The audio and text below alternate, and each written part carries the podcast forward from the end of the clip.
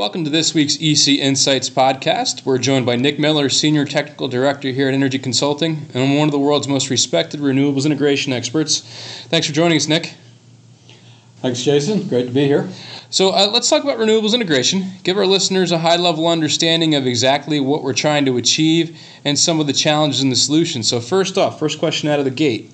Why is it challenging to integrate renewable energy like wind and solar into the power grid? It would seem to me, the layman, that it would be pretty easy, just like anything else. Well, Jason, yeah, it's wind and solar are great resources, great renewables.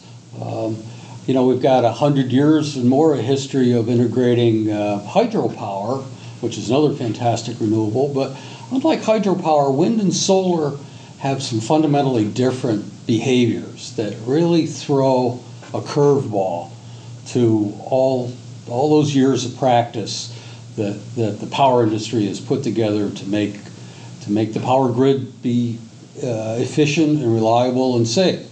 And the big thing that's different with wind and solar is you get the power when Mother Nature wants to provide it, rather than when you ask for it. And that really makes all of the other details of running the system start to look quite a bit different. Okay. And describe that in a little bit more detail. So what are some of those challenges? So in layman's terms, help us understand what makes wind and solar different from, say, gas or coal or even hydro. Yeah. So if you look at the way electricity has been made and consumed, and I keep going back for 100 years. It's, the industry dates back to our founder, Thomas Edison. From the earliest days of electrification, there was a fundamental rule, and that was the loads, the consumers, the people paying the bills, decided when and how much electricity they needed. And the suppliers, Edison Electric, and all the successors after all these years have had sort of one big mission, and that is supply the electricity when it's demanded. And the big thing that makes the supply of electricity a little different than the supply of anything else, potatoes, cars, you name it, water, and that is that it is difficult to store electricity. It is the ultimate just-in-time manufacturer. You make the electricity when it's needed, and you deliver it to the customer. So we've got all sorts of technology and practice and intelligence and smart people and smart tools and things, but they all grew for more than a century on the basic premise that when the customers ask for electricity, the power system provides it. Now, we've got wind and solar.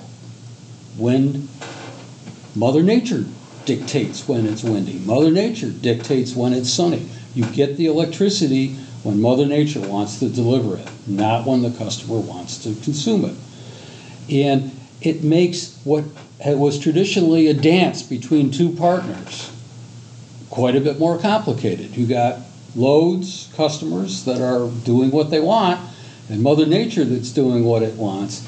And the third partner in this funny dance is the other generation, the thermal and the hydro, the other guys that have been there all along, and they need to change their steps. So envision this, right? The customer asks for more electricity in the evening when you come home from work. You turn on the TV and the rice cooker and everything else. Gee, just about that time, the sun is setting, and the electricity from the solar panels is going away. Well, the utility used to get the electricity to follow your increased consumption when you get home from work by turning up the generation.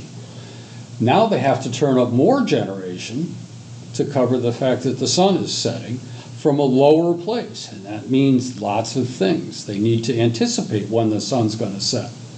You might say, well, that's not so hard, right?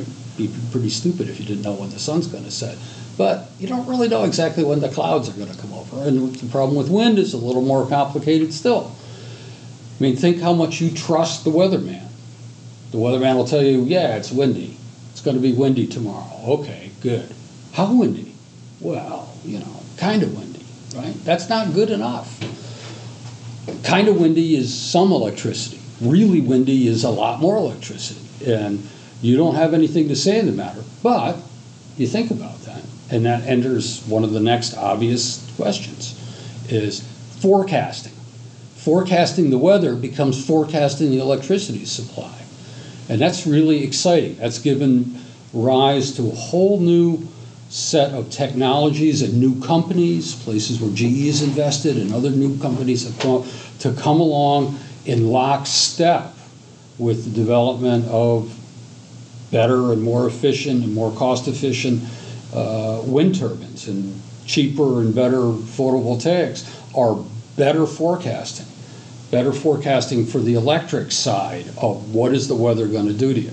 So if you know what's going to happen, you being the grid operator knows what's going to happen. They know you're going to turn on the rice cooker. They know the sun's going to set, and they know it's going to be kind of cloudy, and it's going to be kind of windy. They know what else to run.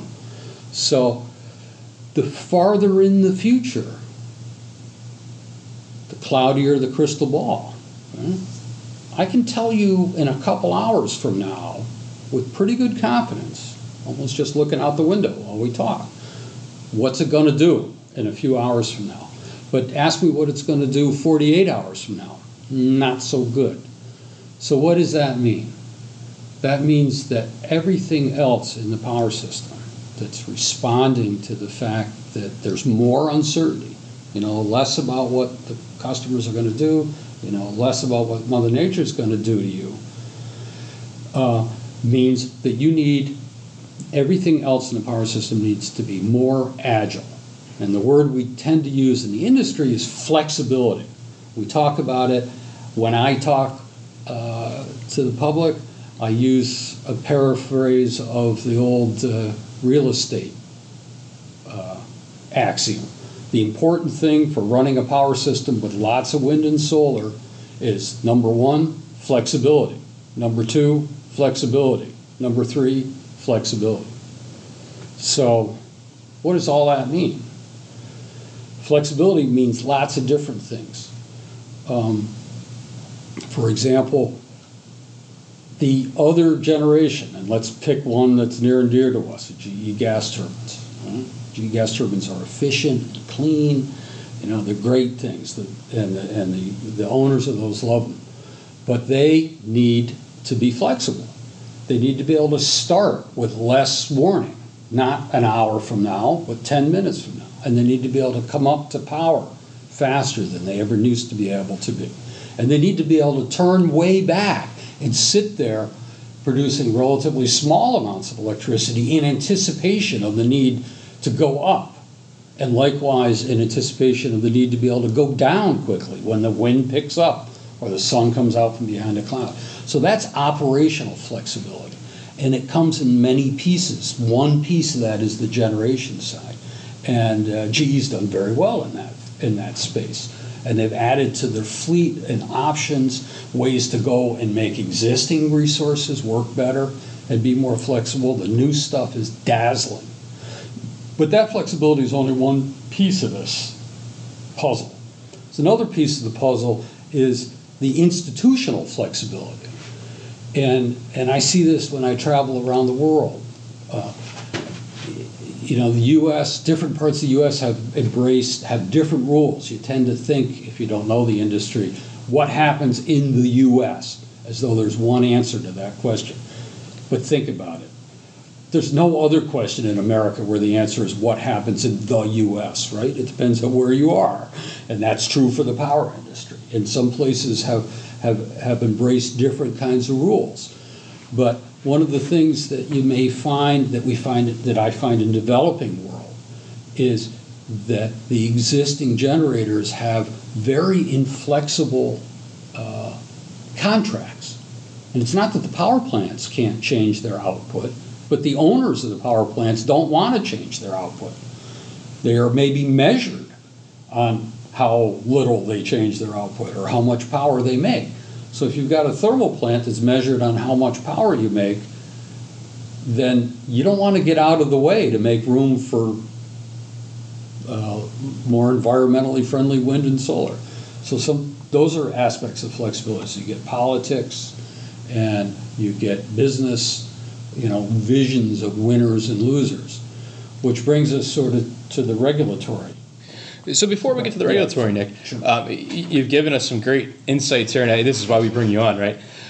Make it easy to understand for the rest of us in the world that aren't steeped in power systems theory and practice. But so you talked about flexibility, clearly very important, and probably what people are more into is forecasting, right? We're used to the weatherman, that kind of thing, and understanding the importance of even our own lives, when the wind's going to blow or when it's going to rain or when the sun's going to shine, right?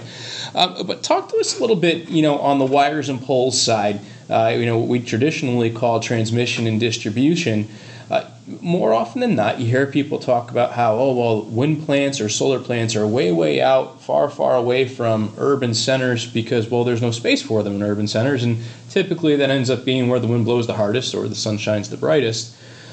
What kind of challenge does that pose in getting the power from far, far away to the places where it's needed most? Well, that's a great question, and that's an important piece of, in some sense, the flexibility puzzle from a different perspective. But you're right, particularly true with wind. People tend to not like to live where it's really windy, so the grids tend to be a little bit more sparse. You have big open spaces that can accommodate lots of wind. If you look at a wind map of America, it's kind of fun. Right down the middle is the Saudi Arabia of wind for the United States, in those, particularly in the high plains. Those parts of the country are not highly populated. So we need to be able to get the power to the load centers. And the flexibility and the tools to do that also are something that GE excels at. So, for example, an area that I've worked in with GE, and they're one of the industry leaders, is reactive compensation. And again, okay, those are funky words. But what that means for the layman is that GE has technology that makes the transmission lines look shorter electrically. So basically what you're saying is when the power lines are really long, going from, say, far out in West Texas, and getting it to the load centers in the Panhandle or in Houston or something like that, those are really long power lines. This reactive power solution technology GE has makes it appear as if they're actually shorter. That's exactly what I'm saying.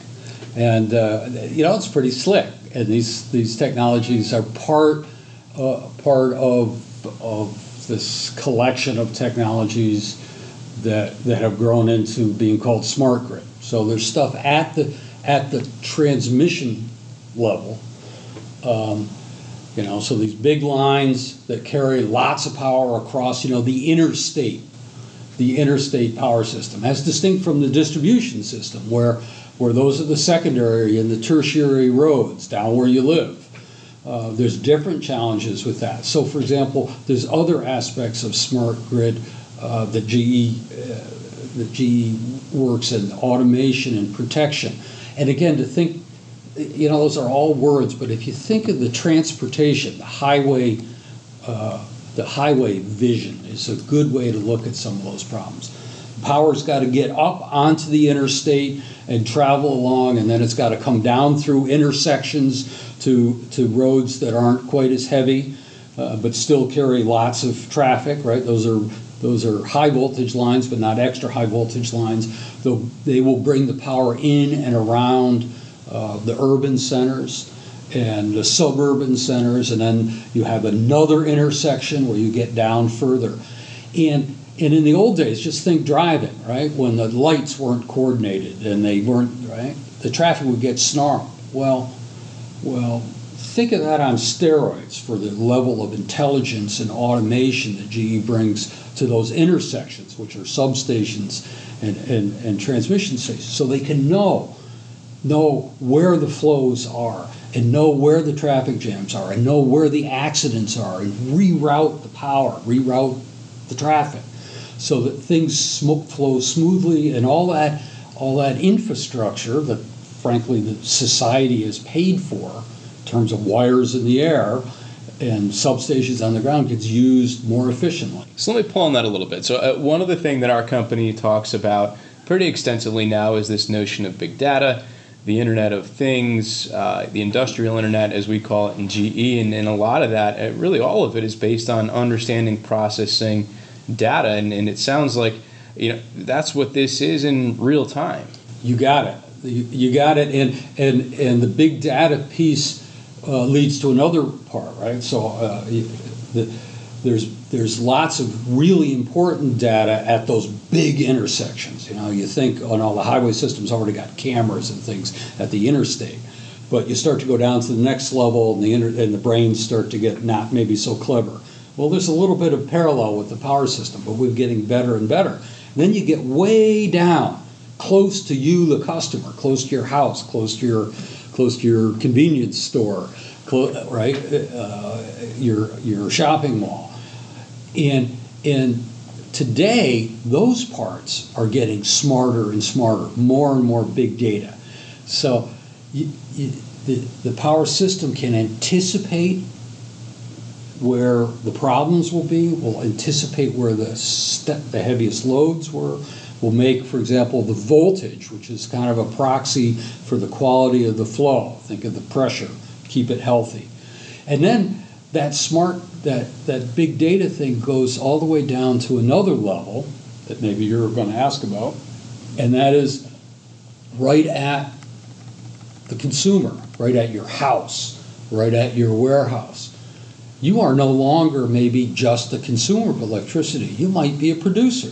You might have solar panels on your house. In fact, as time goes on, it's very likely that you're going to have solar panels.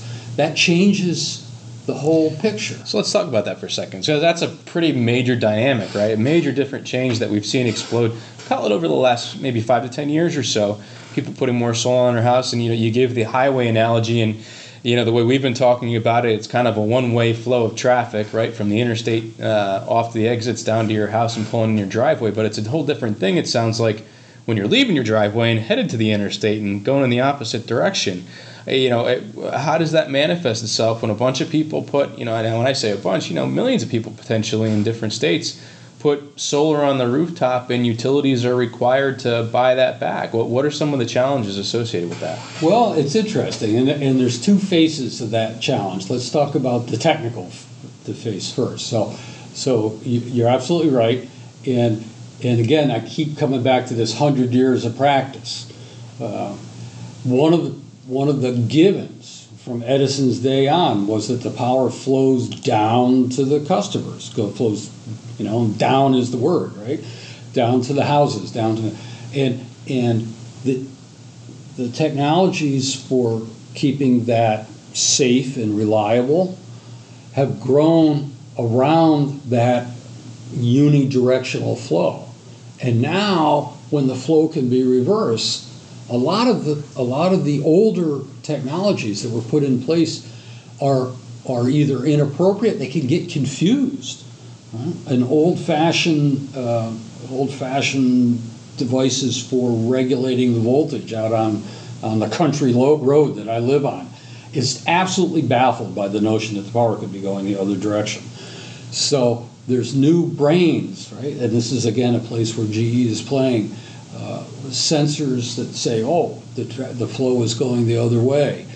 Do something different. You need to add some new intelligence. You need to have better... For example, for safety perspective, you have to make absolutely sure that the utility knows when the line is de-energized, and your solar panels and your reciprocating engine that you put in your garage isn't keeping the line energized and putting alignment at risk. So it's not just money.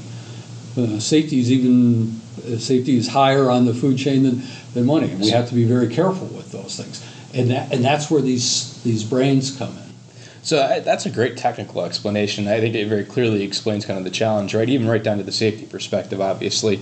Well, let's talk about some of the market factors, some of the economic challenges that this poses, right? Again, traditionally, the way the system's been built in that 100 years of practice, the utility buys electricity from a generator and sells it to you, the consumer, and you pay your bill, and that's kind of the end of the line.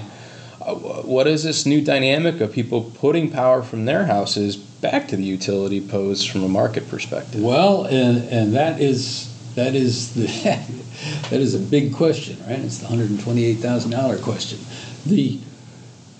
And there's a number of different manifestations of that are working their way out. And frankly, I'm not smart enough to know all of the answers to that. But for example, we see in places that have that are experiencing rapid high growth of photovoltaics, that there's a supply of electricity in the middle of the day when it's sunny that was a period when there used to be a lot of consumption and that the prices were relatively high. It was during the middle of the day that the big thermal plants would make their money because their product was in demand, and the prices go up and down. That's the way markets work. That's the way markets should work, if you believe in markets.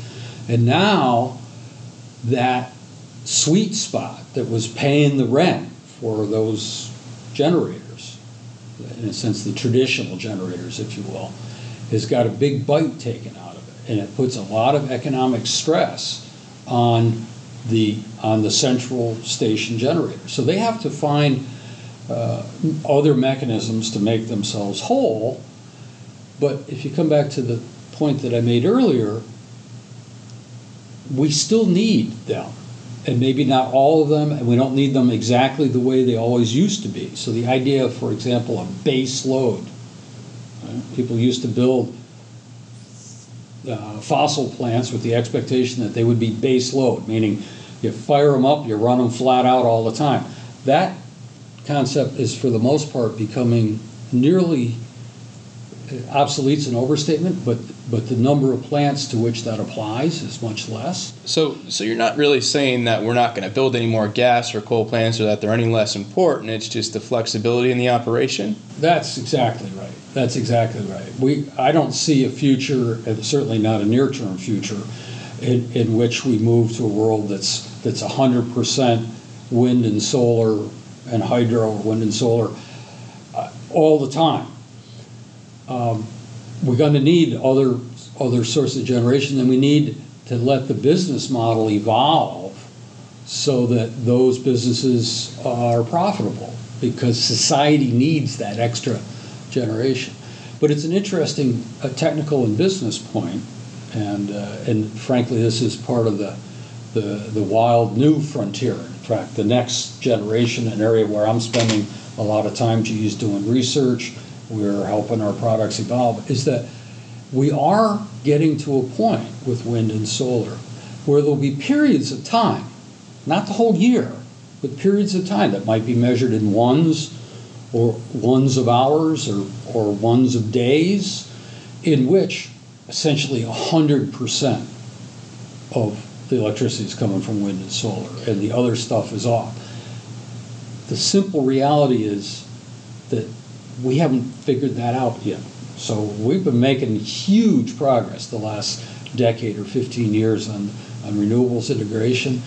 The wind turbines, for example, that GE builds have so much higher level of functionality to make the grid run well and be reliable and be more efficient and be cleaner than they did just back in the days when it was, the whole idea was just make sure the thing doesn't break and stuff some megawatts into the grid. That's the old days. We're way past that. The next frontier, at least one of the next frontiers, is how do you make it work when they're the only ones for a while? So let me pull on that for a little bit, because one of the things you also see come up in some of the trade press, but even some of the mainstream media that covers the energy industry, New York Times, Wall Street Journal, etc., talking about the compelling future for energy storage, also known as batteries. So, explain that. How does that exactly work? What does it mean for renewables in the grid? Well, that's a great question, and it gets people very excited, mostly excited in a positive way, although there are conflicting opinions on things. So, if we go back to my original premise, it starts to make some sense to the casual observer, the regular observer. All right. The load is going up and down when it wants to, and the wind and the solar are going up and down when they want to, and it's not aligned.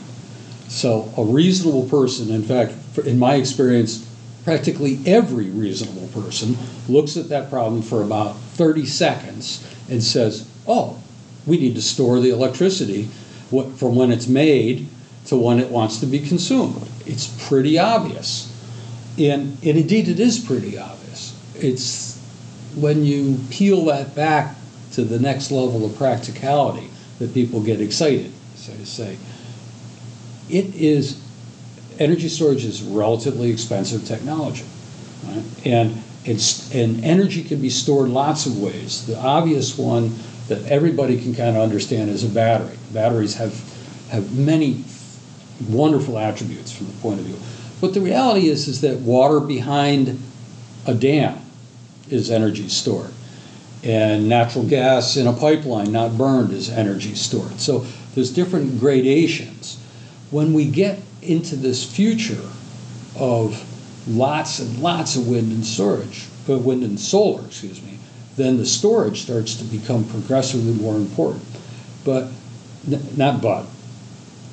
best way to look at energy storage, in my experience, and repeatedly we've seen this and published, in fact, on that, is that energy storage is another piece of that flexibility mantra.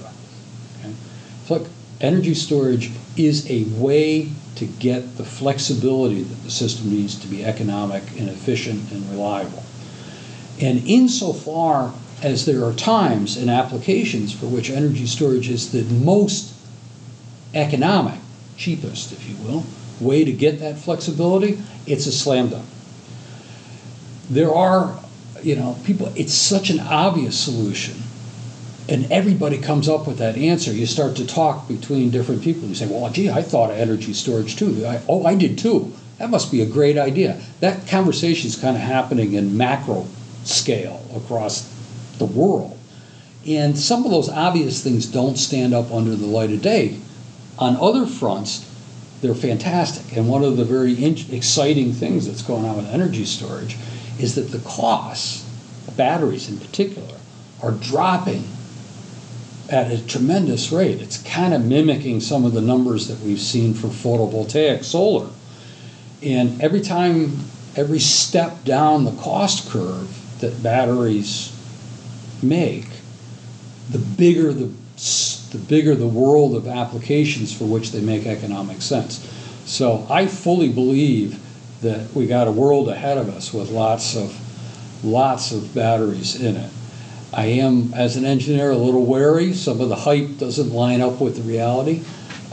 But GE's playing in that space, and absolutely rightly. It's going to be very interesting. So let's take that engineer's perspective and kind of help us separate a little bit of the hype from looking into your crystal ball and telling us, down the road, you pick the time frame. Based on the study work you've been doing and all the things you've been seeing, 5, 10 years, 15 years, whatever the time frame you want to point out, what's on the frontier for renewables integration? What's up next? Well, I did mention one of those, and that is the ability to go to these very high levels where there's almost nothing but wind and solar running. And a piece of that puzzle is clearly going to be energy storage. There's a bunch of other aspects of that. And this gets off into the kind of rarefied atmosphere, but the way the electricity gets onto the grid from wind and solar and batteries is through power electronics. Okay. So what's power electronics, just real quickly? So think transistors. Okay. So a transistor is a device that allows electricity to be turned on and shut off very rapidly. Okay. And I'll give you an example that most people could kind of relate to, right? The battery in your car is 12 volts DC, right? It sits there at 12 volts plus or minus a little bit, depending on how much it's charged. It's not going up and down, right?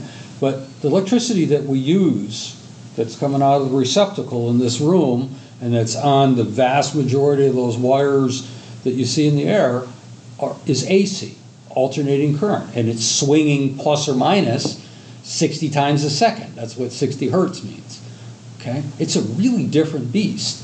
So to take the electricity, the DC stuff, from the solar, from the batteries, it surprisingly enough from the wind and turn it into AC, it's got to go through power electronics. Okay. And it's a collection of these transistors that do that. But what that means is that the traditional, the big rotating chunks of stuff that are in the big generators are hidden from the grid. And it makes a whole world of very interesting technical problems and solutions, interestingly enough, because the power electronics, the transistors, allow a level of control over what the power is doing, what the electricity is doing, that you don't have with chunks of iron and copper. So it's a good news, bad news, but it's a new world for us. And we're still, the pieces of it are fairly well understood, but how the whole organism behaves is still new ground for all of us. And you would think we would know. The casual observer would say, well, how can you not know how this thing is? But think, the power system that we live with is this gigantic organism. I use that word not lightly. It's got living parts that are, living and dying and moving. And the ability to know exactly what that is kind of comes back to your earlier question about big data. And big data needs to also be turned into big information. Right? Data isn't enough. Right? So it's the analysis that goes behind it. It's the analysis that goes with it. It's the intelligence and the insight and the actions that result from it. It's not enough to know that the car is in a skid. You got to know what to actuate and what brakes to hit and whether and multiply that by tens and tens of thousands of interconnected bits. And the power system becomes a staggeringly complicated, dynamic beast that's changing very rapidly. It makes it kind of exciting, again, as an engineer, but it's, scary is too strong a word, challenging. Well, it sounds like we've got our work in front of us, at least use the crystal ball for what's ahead even further. I mean, lots of big pieces to a larger puzzle that we've talked about so far. So whether it's flexibility, forecasting, the role of batteries and storage, and not least of which certainly is economics that fits in all behind the technical pieces of it. Give you the last opportunity here. Is there anything we haven't covered that you think is important?